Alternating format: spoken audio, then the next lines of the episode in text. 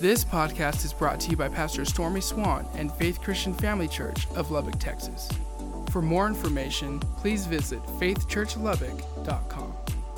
Uh, one of our main scripture texts was Exodus 20, verses 5 and 6, which said, God is a jealous God, visiting or punishing the iniquities of fathers upon the children to the third and fourth generation. So, again, there's stuff that comes down through our bloodline, but the, uh, the interesting verse of that is verse 6. It says, But he shows mercy or love to the thousands.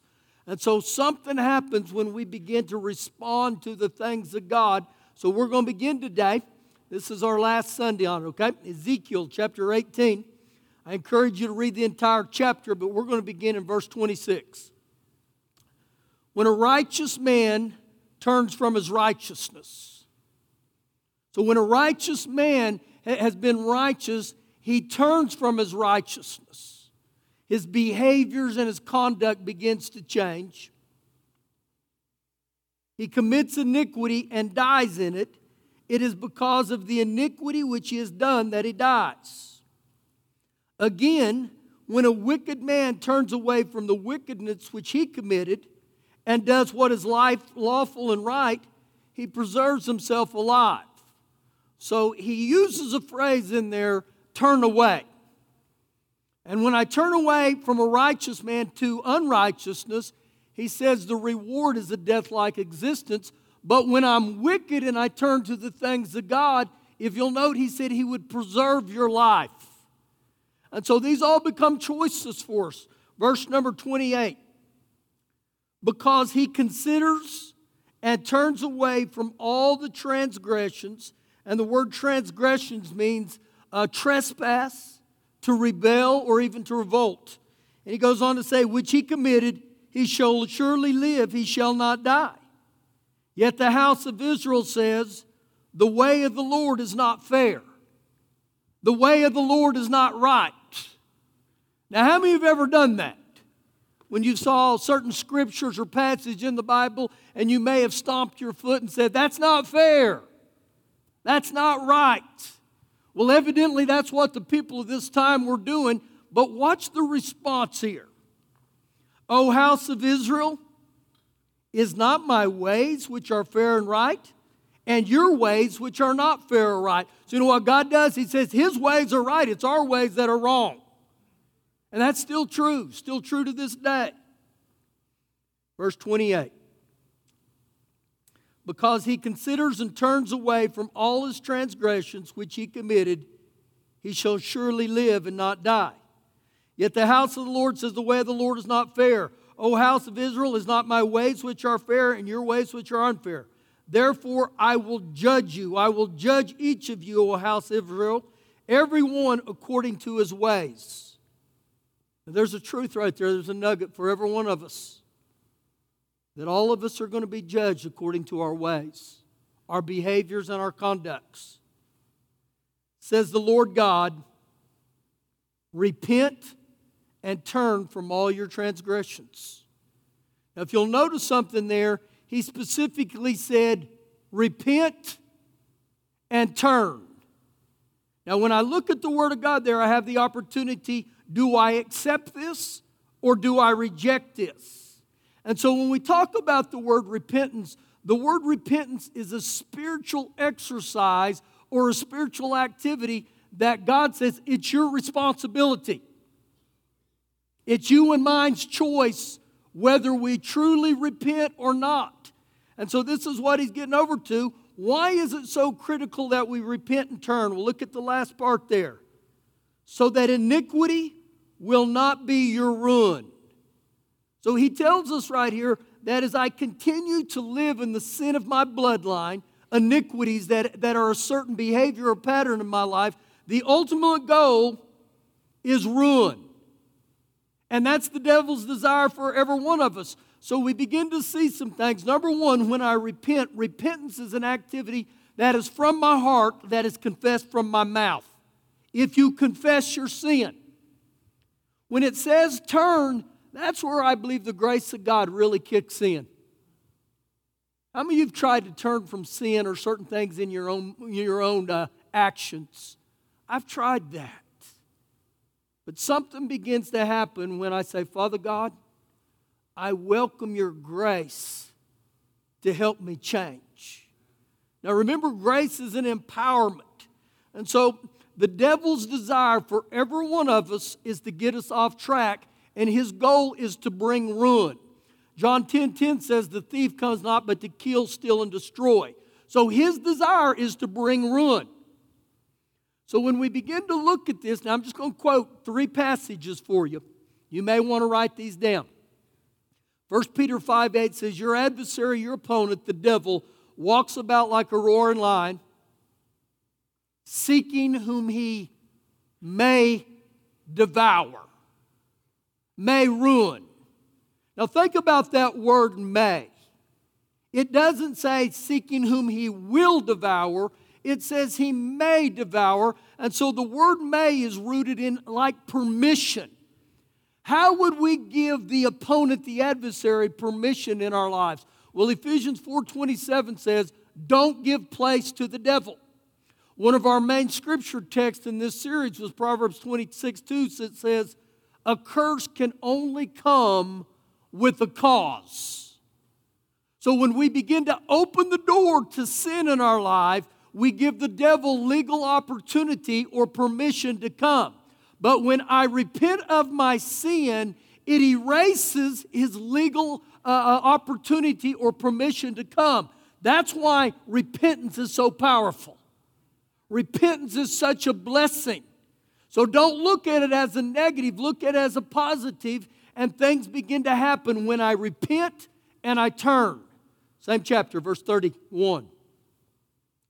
Cast away from you all the transgressions which you've committed, and get yourself a new heart and a new spirit. For why should you die, O house of Israel? How do I get a new heart and how do I get a new spirit? The only way that happens is when I repent of my sin and ask Jesus to come into my life. 2 Corinthians 5:17 says, If any man be in Christ, he's a new creation. Behold, all things have passed away and all things have become new. So again, when I give my heart to Jesus and I confess sin, something begins to happen. Verse 32 For I have no pleasure in the death of one who dies, says the Lord God. Therefore, turn and live.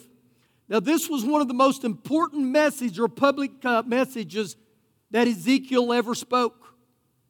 He specifically said, Turn and live. And when he said that, his word was to generate faith in a God who forgives sin. So now I begin to look at all this, and this is our last Sunday on this. And the question began to jump out have I ever repented of my sin, yet those sins still are active in my life? They haven't changed. But I understand when the Word of God says that if I'll confess my sin, He'll, he'll cleanse me and, and He'll, he'll uh, restore me. So, again, what happens biblically when I repent but nothing changes? Is that possible? Go with me the book of Second Corinthians, chapter 7. 2 Corinthians chapter 7. Now, this is why it's important you take some notes today. I encourage you to read this whole chapter, but I'm going to begin in verse number 8. 2 Corinthians chapter 7, verse 8. And there's some things in here biblically that'll answer that question. And not only answer that question, I believe today it's going to get us on the right track. Verse 8 Apostle Paul speaking, he said, For even if I made you sorry with my letter, I do not regret it. Now, most believe that this was his first letter in 1 Corinthians, the, the first part there that he wrote to them, and he corrects them really, really hard. And he said, But I don't regret what I wrote to you. He goes on to say, For I perceive that the same epistle made you sorry, though only for a while. It may have caused you some pain on the inside, but only for a while. Now I rejoice not that you were made sorry, but that your sorrow or your grief led to repentance. And so when we begin to look at this, this is literally biblical what he's talking about because in Romans chapter 2, verse 4, it says, The goodness of God leads us to repentance. Not the ugliness of God, but the goodness of God leads me to repentance. So he says right here, not that I rejoice that you were made sorry, but that your sorrow led to repentance.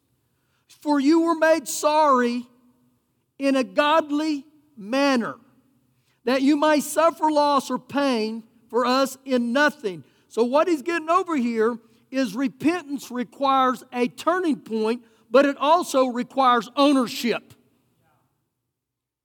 That I can't make excuses. We're very good at making excuses. I don't know if you've ever heard of the Bob principle, but the Bob principle goes like this If Bob has a problem with Dick, and Bob has a problem with Gary, and Bob has a problem with Richard, Bob's probably the problem.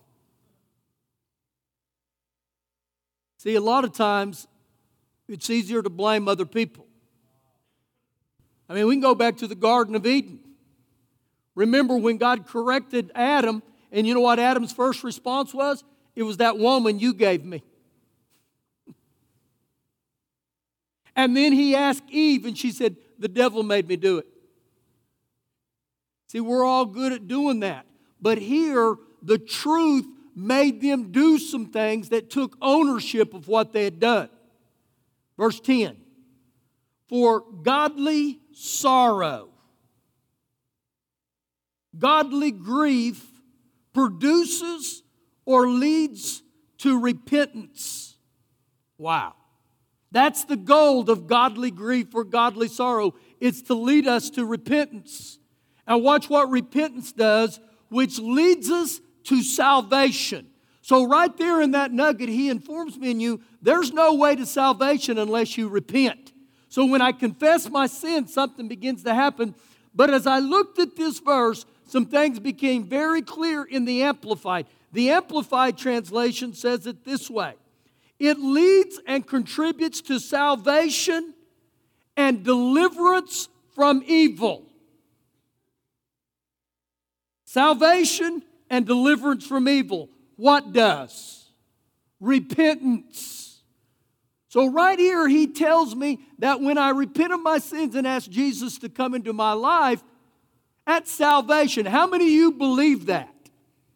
I believe that's the way you get saved. But it's interesting right there that he said also repentance would lead to deliverance. Something happens when I obey the scriptures. Keep reading. Not to be regretted. Now, listen here. This is the last part. This is the one that really was an eye opener to me. But the sorrow of the world produces death. Now, the Apostle Paul tells us two things right here. There's two types of sorrow. There's a godly sorrow that he said would lead to salvation and deliverance. But there's a worldly uh, sorrow that he said specifically would lead to death. So, what's the difference in the two? One of them is grieved because of the sin in their life that I did. The other one, the world sorrow, is I got caught. I say I'm sorry, but the only reason I said that is because I got caught and I don't want to suffer the consequences that go with getting caught.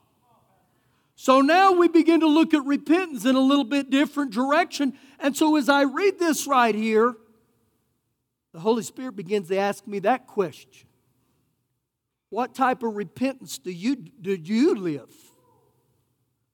Now, to understand this, go with me to 1 Samuel 15. I'm going to be in 1 Samuel 15 and then 2 Samuel 12.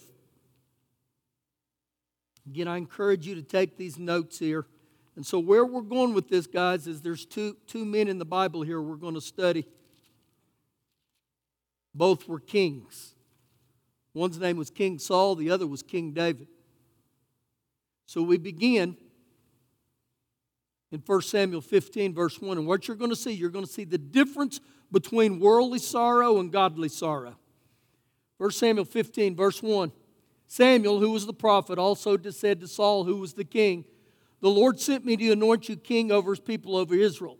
Now, therefore, heed the voice of the words of the Lord. So understand this.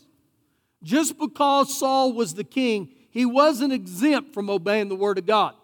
He still had to obey. Thus says the Lord of hosts, I will punish Amalek for what he did to Israel, how he ambushed him on the way when he came out of Egypt. So, what this is talking about, when the Israelites came up out of Egypt and they're on the way to the promised land, they cross into the across the Jordan, and these, these people, the Amalekites, they ambush them. Verse 3.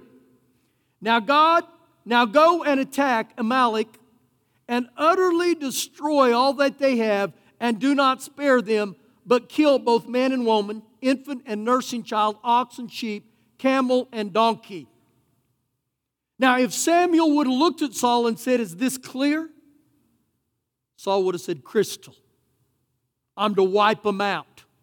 Every one of them. I'm going to eliminate every one of them.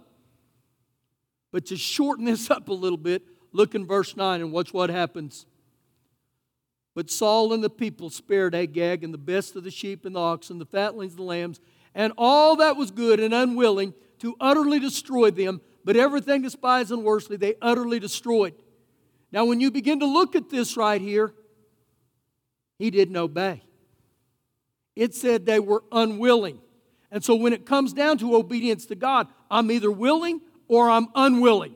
So we see right there that this king he didn't do what God asked him to do. In James chapter 4, it says this He who knows to do good but doesn't do it, it's sin. So when I disobey God like this, understand, you can try to camouflage it any way you want. In God's eyes, it's sin. So now, O Samuel, uh, o, o Saul's disobeyed God, and Samuel begins to confront him and I gotta, I gotta skip through here to get where we're going. Same chapter, verse 24. Then Saul said to Samuel, I have sinned, for I transgressed the commandment of the Lord in your words, because, and listen to what he says, because I feared the people and obeyed their voice. Now, if you'll look, he, he said, I, I sinned, but he identifies something in his heart it was because I, I chose to listen to people. I chose to obey people. And if you'll note there, he doesn't mention one thing about God. Keep reading. Now, therefore, please pardon my sin and return with me that I may worship the Lord.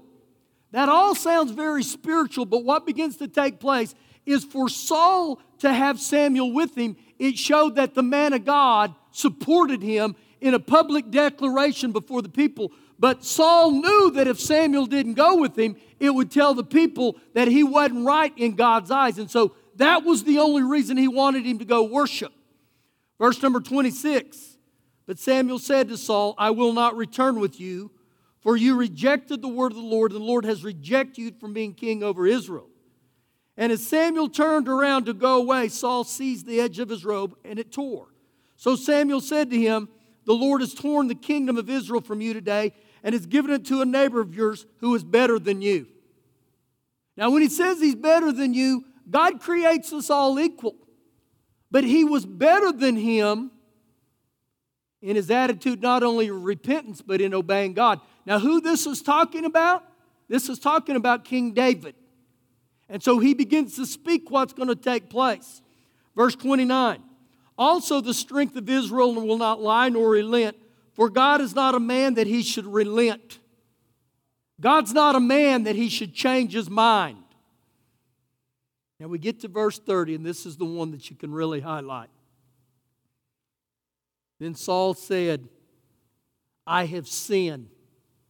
Now, when you read this, it would be like he's standing there looking at the prophet and he said, I've sinned.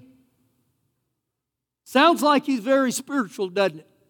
But keep reading. Yet honor me now. Honor me now. In other words, when you begin to see this, he doesn't mention anything about God. His repentance is reflection of only him. Honor me now before the elders and before my people Israel, and would turn with me that I may worship the Lord your God. So when you look at his repentance right here, his sorrow was all about himself. He was more concerned about how he would be viewed in front of the people. I don't want my image tarnished before people. Again, there was not one thing that was mentioned here about God. So now you begin to see a heart that repents more because I got caught than breaking God's heart. Now turn just a couple pages there to 2 Samuel 12. And as you go to 2 Samuel 12, I don't have time to read the story to you, okay? I'm going to paraphrase it for you. In 2 Samuel 12, verse 1, it says that in the spring was the time when kings went out to battle. But for some reason, the king named David, he doesn't go out. He stays at home. And so I don't know if he's bored. I don't know if it's halftime of the NBA playoffs. I don't know why. But he walks out onto the, the, the balcony of his house. And he begins to gaze across the courtyard and he sees a woman bathing. Now, there was nothing wrong with the woman bathing, she wasn't doing anything wrong. But, but, but King David here, he begins to have eyes for that woman. Be careful, little eyes, what you see. And he began to inquire of this woman. And one of the men he began to inquire said, Hey, King, wait a minute. She's a married woman. But that doesn't faze him. And so he does what the Bible calls sexual sin adultery. He was married and she was married. Now, I'm going to throw a little, little tidbit in here for you today. Allow the Bible to define sexual sin. Don't allow man to define sexual sin, okay? That's where we've gotten in trouble when we allow man to say, this is sin and this isn't sin you better stay with the B I B L E, okay? Because when I don't, I get into huge problems. So the Bible said that he got into adultery, he got into sexual sin, but it didn't stop there. To cover his sin, the snowball effect begins to take place, and now he has to manipulate a murder against this woman named Bathsheba's husband, Uriah. And so here's how the goodness of God works. Even when me and you sin, God gives every one of us space or time to repent. The ultimate goal of God is that, that, that the conviction of the Holy Spirit comes upon us and we say, Father God, I blew it. I sinned and I sinned and I sinned. But when we don't do it, God will send a, mo- a woman or a man of God across your path to confront you. Not in an ugly way. That's how much God loves you. And He said, Listen, we got to deal with this sin issue. And if I won't listen to the man or woman of God, then according to the Bible, you're turned over to the tormentors, and that gets really ugly then. So, what happens here, just as, as Saul was sent a man of God, the, the, the prophet Samuel, God sends King David a man of God, a man named Nathan. And Nathan begins to confront David with the sin. Now, just one verse 2 Samuel 12, verse 13. Now, watch the difference here. So he's been confronted with the sin. So David said to Nathan, I have sinned against the Lord. Look at the difference. When Saul was confronted, he said, I've sinned, yet honor me in front of all these people. When David sinned, he said, I've sinned against the Lord. It broke his heart that the Lord had to witness what he did. And so now you begin to see the difference between a, a godly sorrow and a worldly sorrow. And actually, when you look back at what King Saul did, he was more concerned about the consequences of his sin. Will I be removed from my position as leadership? Will I be removed from the praise and worship team? Will I be removed from my public uh, uh, appearance? What will people think? He was more concerned about that than he was with breaking God's heart. And when I look at this, this is how the Lord begins to deal with me and says, How have you repented? Turn with me to Psalm 51. I got just a couple more passages, about 20 more. You're a visitor, I'm just kidding, okay? Psalm 51. The reason I want to read this psalm is it specifically says this psalm was written when Nathan confronted David. Now, I want you to watch how he takes ownership of this. Psalm 51, verse 1. Have mercy upon me, O God, according to your love and kindness, according to the multitude of your tender mercies. Blot out my wife's transgressions. It's not what it says. It says, Blot out my transgressions. Wash me thoroughly from my iniquity. Cleanse me from my sin. For I acknowledge my transgression. My sin is always before me, and against you, you only have I sinned. Now that tells me right there, this is a man with a godly sorrow who didn't try to pass the buck on to others. He didn't say, But God, if that woman wouldn't have been bathing that night. No, he began to acknowledge, Only against you have I sinned. Same chapter, start with me in verse 9. Hide your face from my sins and blot out my iniquities. Create in me a clean heart, O God, and renew a steadfast spirit with me, within me. Do not cast me away from your presence and do not take your Holy Spirit from me. Restore to me the joy of salvation and uphold me by your generous spirit. Everything that he asked to do had to do with the inside of him, had to do with his heart. Not one time did he say, Don't boot me from being king. Don't, don't take away my rears. Don't embarrass me in front of people. No, he said, Restore to me the joy of my salvation. Don't take your Holy Spirit from me. Bring me back to your presence. Actually, Psalm 51:10 in the message says, Lord, shape a Genesis week in the chaos of my life. And so now you begin to see what happens when someone repents from a heart that says, Man, Father God, I don't want to disappoint you. But if I don't repent that way, what happens? Well, I'm glad you asked. Turn to 2 Peter chapter 2. 2 Peter 2, and this is the one we'll end with. 2 Peter 2.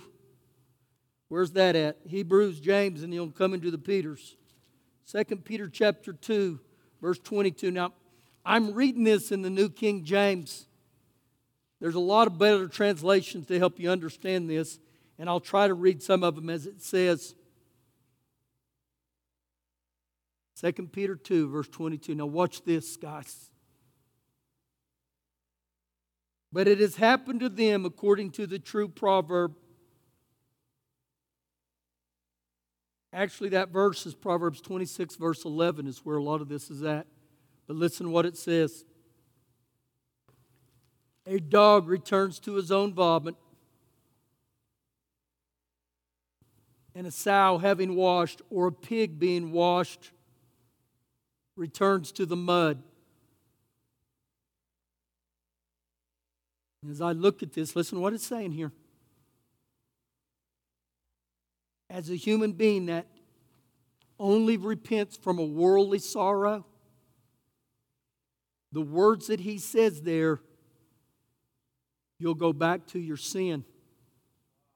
You'll return to your sin. You'll repeat it. You'll be driven back to it like it's a magnet.